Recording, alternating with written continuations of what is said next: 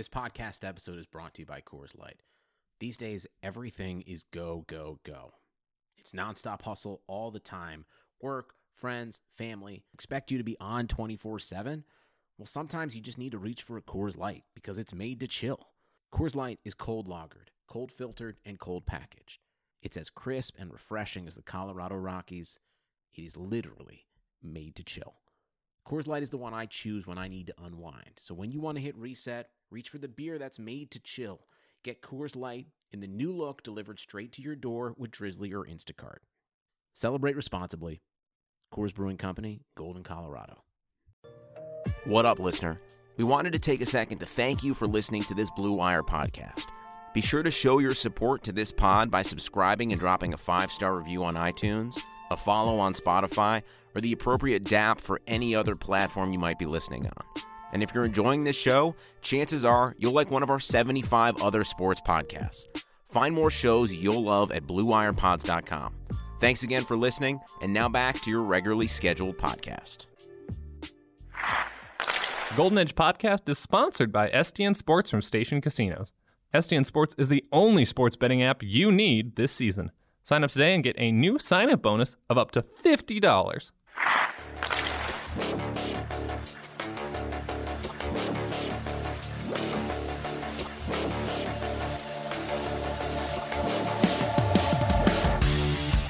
What is up, everybody? Thanks for tuning in once again. Another edition of the Golden Edge podcast, where we let you know everything that's going on with the Golden Knights. The Review Journal hockey staff, the Golden Edge crew, let you take a sneak peek behind the scenes of what is going on with the Knights. And uh, right now, Ben Gotz is up in Minnesota, so we'll get to him in just a second. Kind of the debacle that happened uh, with the Wild yesterday on that quick one game road trip. Uh, but first, thanks you guys for tuning in. Make sure you like, subscribe, share everything you do with the podcast wherever you find us. And also, don't forget. Uh, that the podcast, as always, is brought to you by STN Sports Mobile from Station Casinos and presented by Untuck It. Ben, you got to go home to Minnesota, so I'm sure that was pleasurable, but it was not a very good trip for the Golden Knights. The quick one game road trip after uh, the one game homestand that followed that long road trip. Uh, so a bit of a weird scheduling spot, but I don't think you can blame that on what happened last night. Just what went wrong with the Golden Knights? Uh, is everything an appropriate response? Sure. I mean, clearly the Golden Knights were not as excited to get uh, here to 20 degree weather as I was. You know, it was good to, good to get a little winter in the bones. You know, feel the freezing temps for just a little bit. You know what? Uh, but Th- thanks for saying that, and I'll stop it and say I didn't really say how are you doing. So how how are you doing? Oh, I'm doing great, Adam. You know, it's good. good to visit the homeland for a little bit, see the old haunts and whatnot. uh, you know, see the X. I've uh, you know been around that arena a lot growing up as a kid, and the Minnesota State High School hockey tournament is there, so I've visited it uh, very frequently. It was my second time back as a professional, but uh, it was not a very professional contest. Yeah, That's a nice segue good job. uh, that the Knights put on last night. They just, I mean, frankly, I mean, and Mark Stone even said it. I'm not even just saying this myself. A bunch of guys just basically didn't show up last night. It was quite jarring to see the Golden Knights, who that was, you know, as of now, they have 24 games left in the season. They're fighting for a playoff spot. They're still within easy striking distance of first place in the Pacific Division. And they just looked like they didn't care last night, which, as you mentioned, you get that it's a weird spot in a, the schedule. It's their ninth time playing on the road in 10 games. They were home just for like three days, as I was, uh, between this four game road trip after their bye and then this game. And now they're coming home for five straight games. So they might just be looking at that wild game and say, let's get through it. Let's just get home and then we'll figure it out from there. But if you look at who they got coming up on their schedule and that homestand and what the Minnesota Wild are currently at record wise, especially considering that the Minnesota Wild the day before had traded Las Vegas Rays winger Jason Zucker, that Wild game is one that the Knights probably should look at and circle and say, we got to have this. But they did not have it. They were not close to having it. Their special teams were quite awful, which we can get into a little bit. Just their overall kind of defense in front of their net was not good. And offensively, they weren't, you know, doing the hockey cliche things such as going to the dirty areas to try to score goals. And when you add it all up, it just was a very disappointing performance for the Knights and one that, you know, we say that maybe should cause them to look in the mirror, but this is now, you know, the fourth or fifth time we're saying that about this team. And this is now the second coach, which we are saying this team should do that under. So it's kind of an interesting pattern that's emerging there. Yeah, for sure. And and I, w- I was interested in, and we're going to talk about Pete DeBoer a lot uh, later on with Dave Schoen, who had a uh, a nice little sit down with him the other day. But just from a you know a standpoint of last night, a one off spot, that was the first real stinker of a game that he's kind of been a part of. Uh, how, how was his assessment after the game? Yeah, he was you know pretty calm and measured as you would expect. Uh, you know most coaches are because they're a little bit more detached. And as you said, I think it's a lot different coming from him, a guy who, as you said, and I think that's totally fair to say that that was the first real dud the Knights have authored under him. And to also be fair to them, I thought they've played for the most part really good hockey coming off their bye week. They obviously lost to the Tampa Bay Lightning in Tampa, but I thought that was the game where the Knights arguably outplayed the Lightning. There was no shame in losing that game. They lost in a shootout to the Carolina Hurricanes. I thought for the most part they played well in that game. I don't think the goaltending was great, but you certainly couldn't fault the Knights' effort for that. So I think maybe Pete DeBoer was looking at it and saying, "Hey, this is the first real dud we've had in nine games of my tenure. Like I'm okay with that ratio." Where it seemed like the Knights, and especially like I said, Mark Stone, were perturbed that this was not the first time that they have seen it. That this is now multiple times in games this season where players in the locker room have had to kind of stand up and basically say like we didn't show up and so it was interesting to kind of see that contrast where DeBoer was a lot more calm and measured because I think he hasn't quite been through the frustrations of this team all season.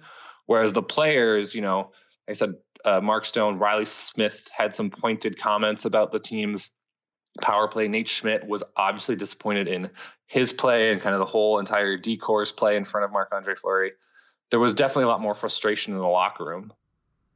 So one of the things that he did say, uh, and you kind of alluded to it, that they're too soft in front of the net. I mean that that's not that's kind of an indictment on what they've got. I mean that means they obviously have to step up and, and be tougher and and grind out those you know their area, uh, stake their claim there. But at the same time, it's also maybe an indication that he's not happy with the the personnel that they have. What what was kind of your read on where that comment was headed?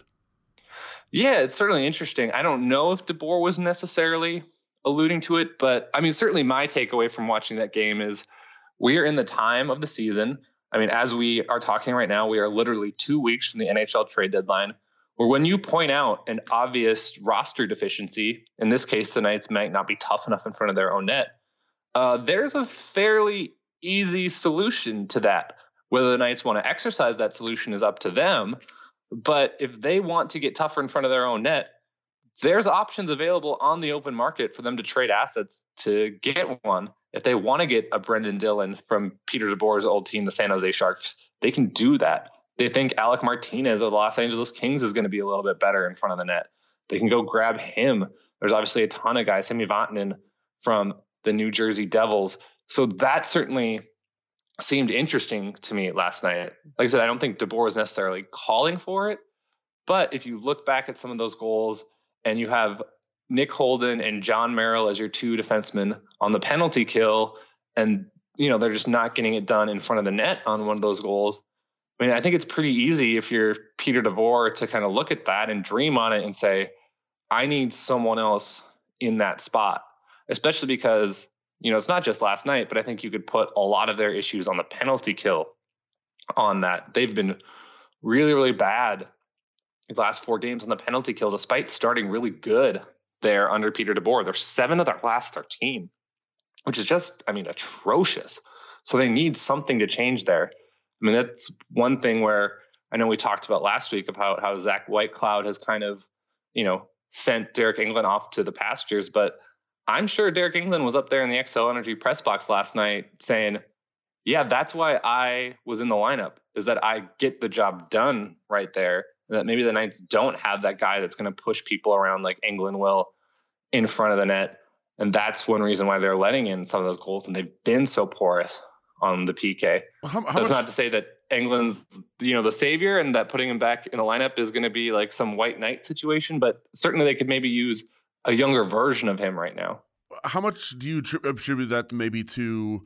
You know, they are kind of learning a new system in terms of, of the special teams, and, and DeBoer hasn't changed a whole lot necessarily uh, X's and O's wise, but one of the things that they are, you know, trying to do is some different things on special teams, and maybe that's just an adjustment process, or maybe it's just a glaring weakness. I mean, it's it's tough to figure out in a short sample size, but that could be part of the process, right? Oh, I totally think that could be part of the process, but at the same time, this is what the Knights signed up for when they kind of pointed to Gerard Gallant and they said that's the guy that needs to change. You set yourself up for, I think you could say, almost unrealistic expectations when it comes to the kind of turnaround that this team wants to make. I think we all knew it was going to be hard for this team to keep winning, especially with the fact that they had that road heavy schedule to start under DeBoer. Now they have a homestand, but even that, because of the opponents that they're playing in said homestand, doesn't feel like a huge advantage. We knew it was going to be tough for them to scrape out points while also learning some new systems. But like I said, that's what the direction that management decided to go down when they fired Gerard Gallant. And so they knew that they couldn't afford growing pains.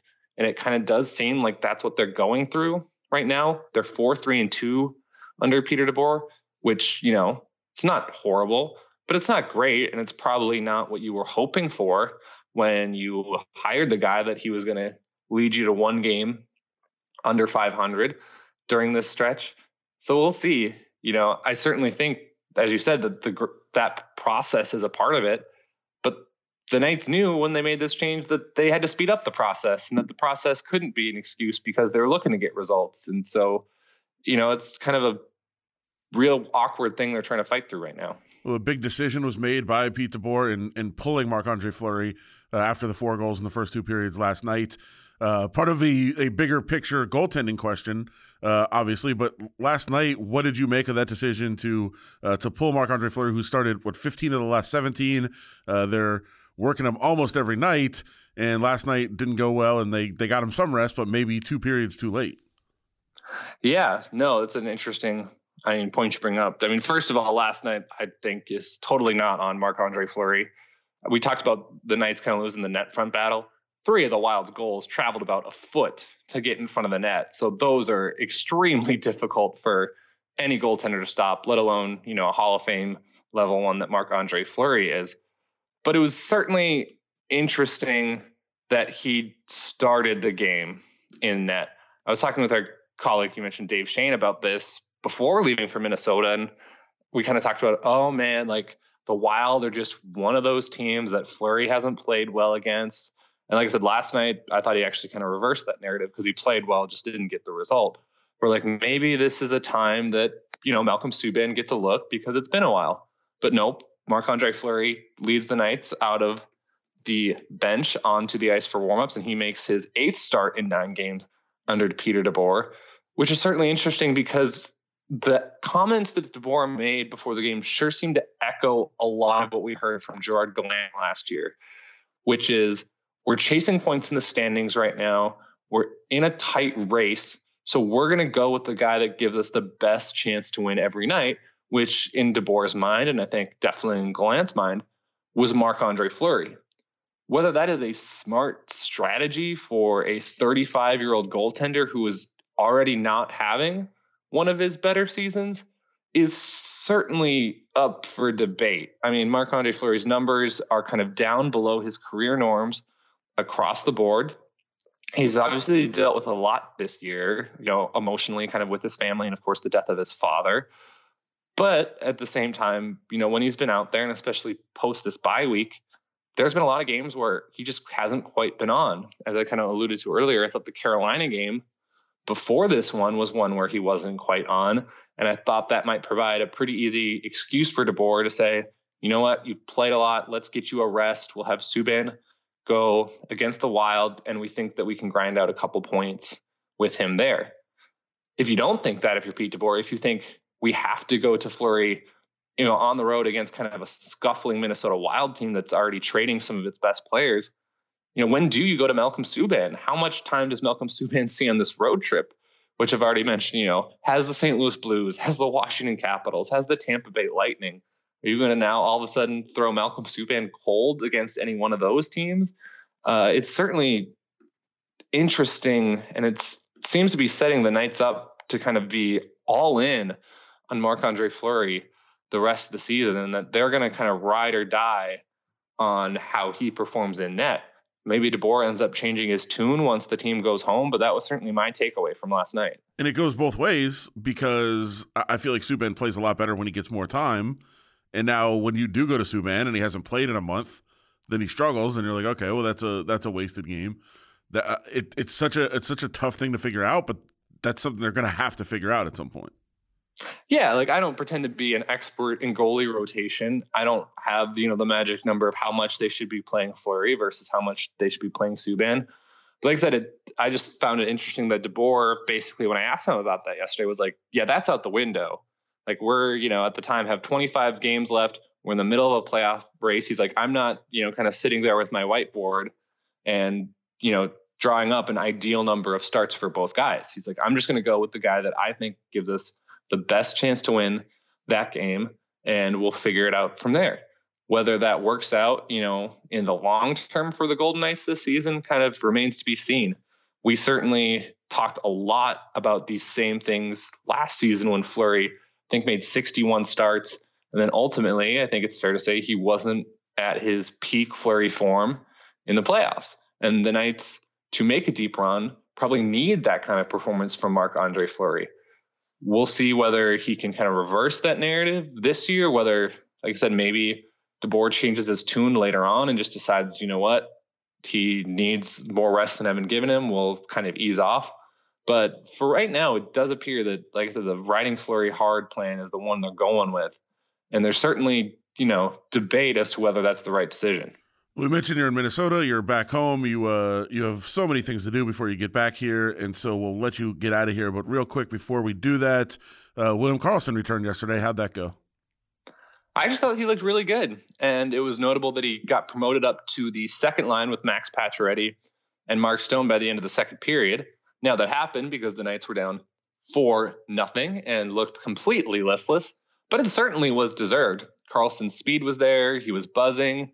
I mean, Peter DeBoer said after the game that he might have been the Knights' best player last night. And then DeBoer followed that up by saying, yeah, that's a good thing for him, but a bad thing for us yeah. because a guy that's been out for eight games probably shouldn't be our best player.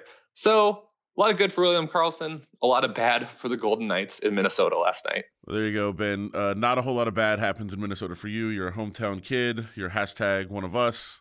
And so great, great work uh, covering the team back there, and uh, enjoy the rest of your trip. And we'll see you when you get back. Uh, great updates from from the Golden Knights road trip. Yeah, thanks. Talk to you later. Yes, sir. All right. Well, that is the perspective from Ben up in Minnesota.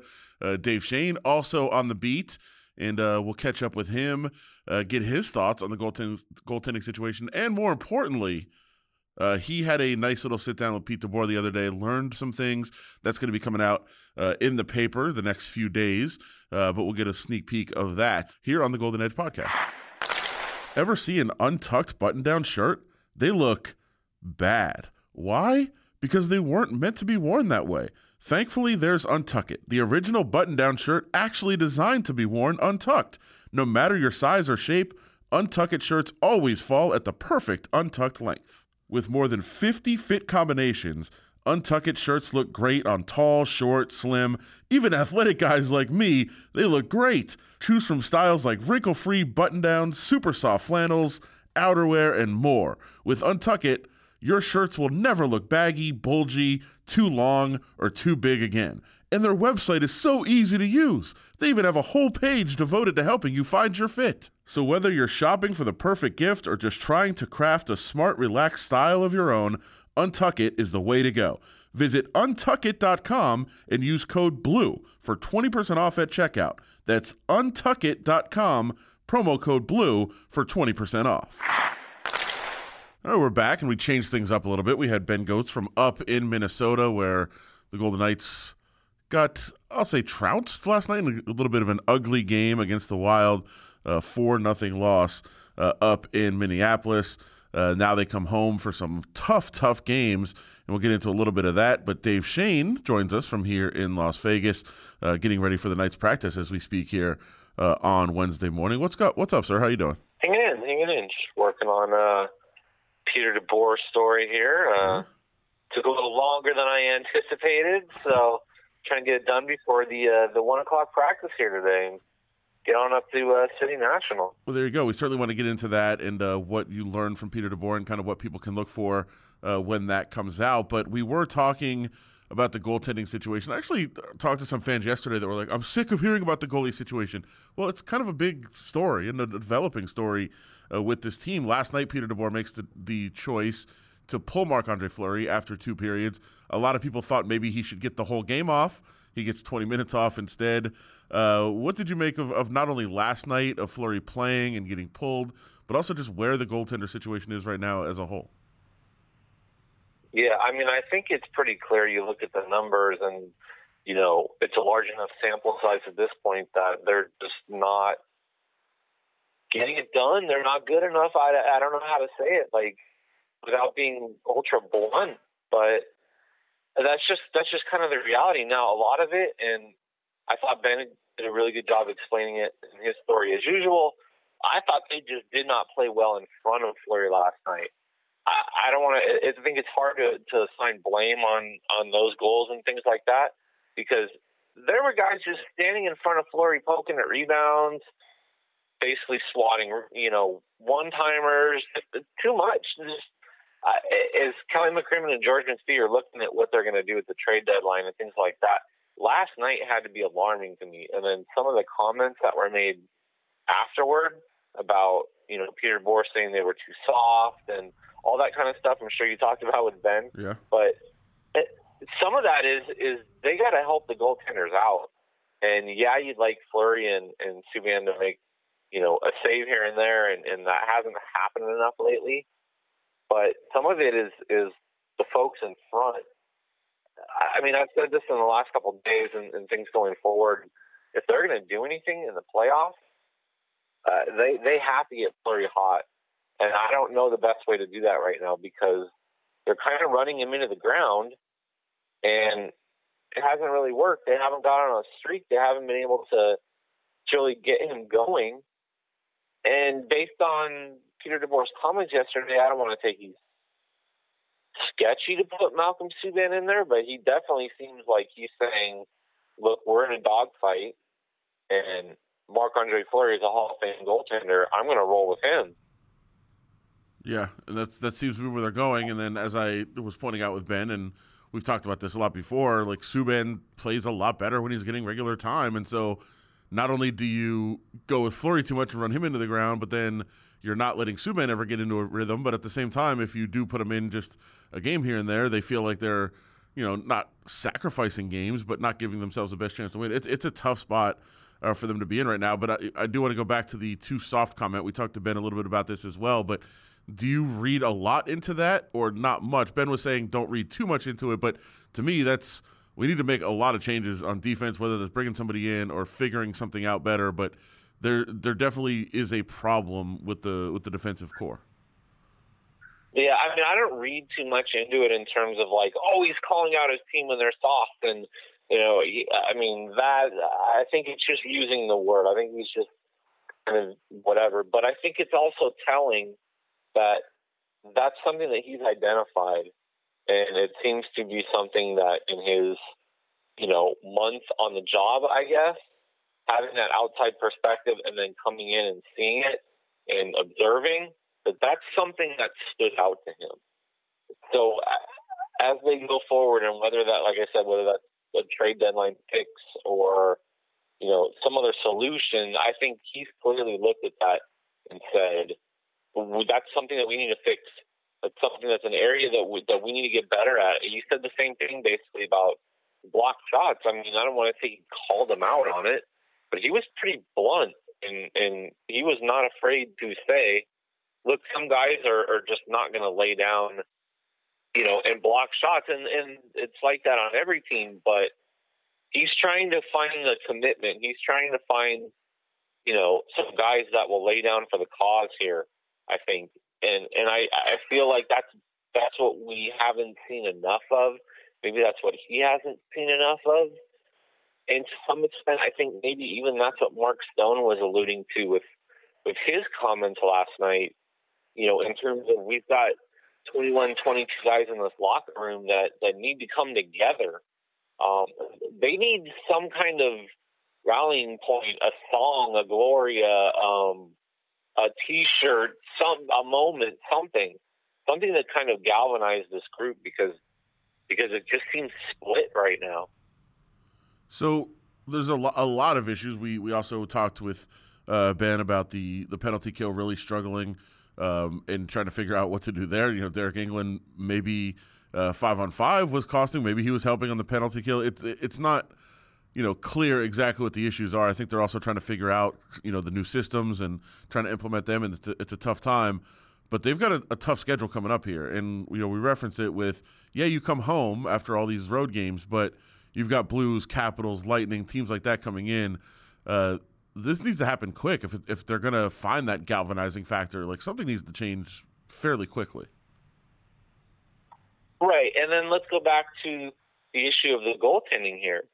It's starting Thursday. The Blues, the Islanders, the Capitals, the Lightning, the Panthers.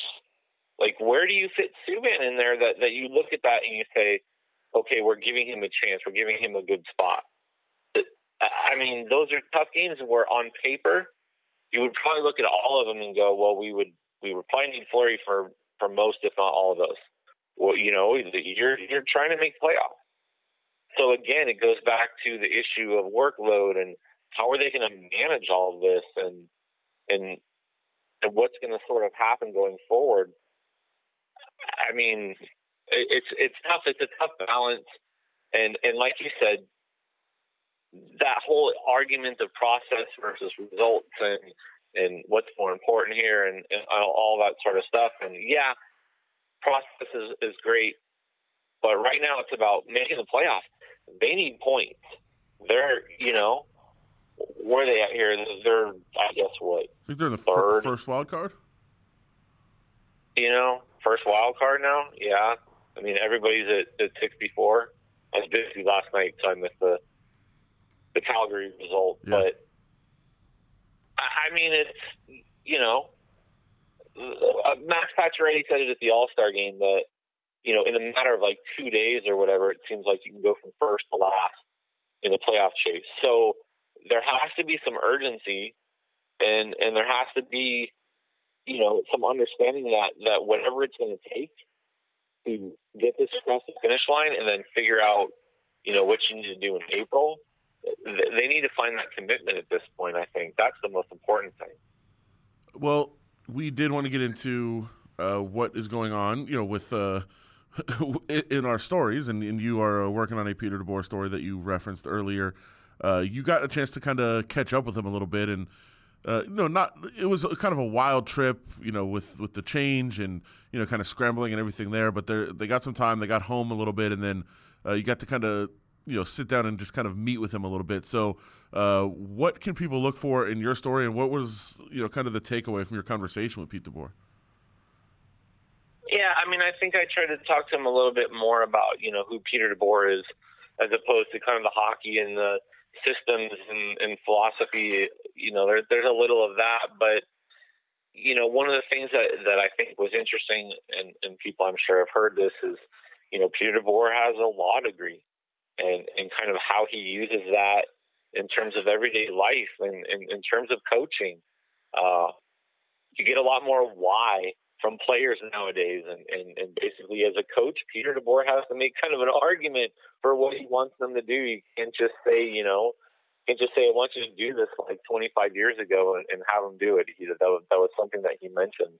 So it's kind of interesting to, to hear him speak about that and and how he uses it. And, and, then also, you know, there was something else that, that we talked about that uh, it's in remissions and it's been and been that way for a long time. But Peter DeBoer uh, suffered from Crohn's disease uh, when he was a player. Crohn's disease is uh, uh, kind of a bit of inflammation of the bowels. uh, not the most pleasant thing to speak about and things like that, obviously, but you know, it's it's something that can actually be life threatening uh, depending on the symptoms. And then Peter DeBoer obviously overcame it.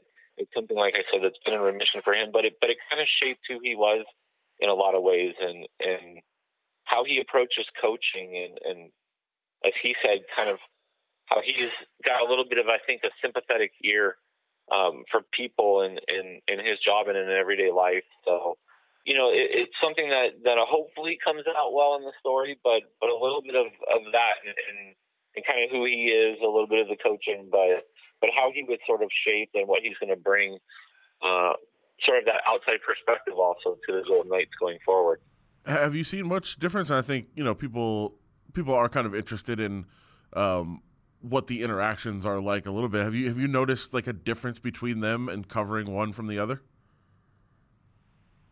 in terms of the coaches. Yeah, from you know from Gallant I mean, to I DeBoer. think they're both.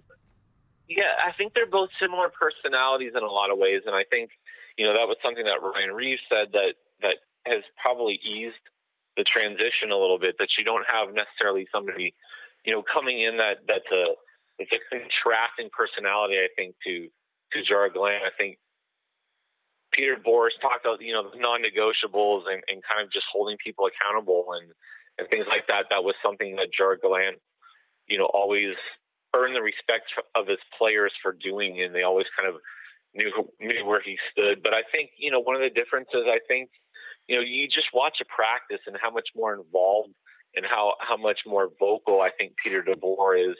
You know, in, in terms of the practice, what he wants to get across, and maybe that's just part of you know the early transition in, in the first few months here him implementing his systems and and and wanting them to hear his voice. But you know, he's really kind of detail oriented. That that was something that the players talked a lot about, and, and I think it shows in the practice. It's a very snappy, sharp, you know, high tempo practice. They're always moving. Even if he's getting them to the whiteboard, it's he's blowing that whistle, and and here, you know, and those guys are skating over and and then boom, right to the next drill and right into the next thing. He's got his piece of paper with, you know, the drills that he wants done for that day and, and all that sort of stuff. A lot of the organization and, and things like that that he actually took from law school. And, and, and again, that's all kind of in the story. So I think that's just different. Maybe the little style, it's not necessarily better or worse or. Right, so definitely look for that story coming out very soon from Dave Schoen on Peter DeBoer and just kind of – uh, who he is coming in uh, to take over the Golden Knights. Last thing, I, I mentioned Deryk Engelland a, a minute ago. Uh, I just want your thoughts on what his role might be going forward the rest of the season. Clearly Peter DeBoer came in, and that's one of the tough decisions that he's had to make was kind of, you know, basically saying, look, I, I'm going to scratch you. They obviously wanted to make a change, and I think it's something that I know when I asked him about it specifically, he kind of shuffled a little bit, and you could tell it was a hard decision for him. And, and Deryk Engelland, he understands, is somebody that you know has a lot of sentimental attachment in this community for living here for as long as he has, for you know the October one for the speech and and for everything that first year and and, and going forward. And and he mentioned he's essentially kind of the de facto captain without wearing a C. So he knows how hard it was, but those are the tough decisions I think that you have to you know, come in and, and make when you're essentially in the winning business. And, and like I said, this is a 25 game sprint here for them to, to get to the playoffs and they have to play the players that they feel give them the best chance to win. And right now he feels like White, Zach Whitecloud gives them a better chance to win. And if that means that Deryk Engelland is a healthy scratch, then, you know, Peter DeBoer is willing to make those tough calls right now. Well, there you go, Dave Schoen. Great stuff as always. Again, make sure you check out uh, the Peter DeBoer feature coming up uh, very soon in the Review Journal. Uh, sir, we appreciate it. Enjoy the rest of the day. Enjoy practice. As we said, this is Wednesday, so the Golden Knights are back home for practice before starting that homestand. So we thank you, sir, and we'll talk to you soon. Sounds good. We'll talk to you uh, soon as well. Yeah, there you go. Dave Schoen, Ben Gotz, awesome stuff. I am Adam Hill. We appreciate you guys listening. Thank you so much. Make sure you like, subscribe, share, do all those things. Wherever you find our podcast, tell your friends as well uh, where to get the latest news from the Golden Knights and the Review Journal for the Golden Edge podcast, which again is sponsored by STN Sports Mobile, presented by Untuckit. We appreciate it. We'll talk to you guys again real soon.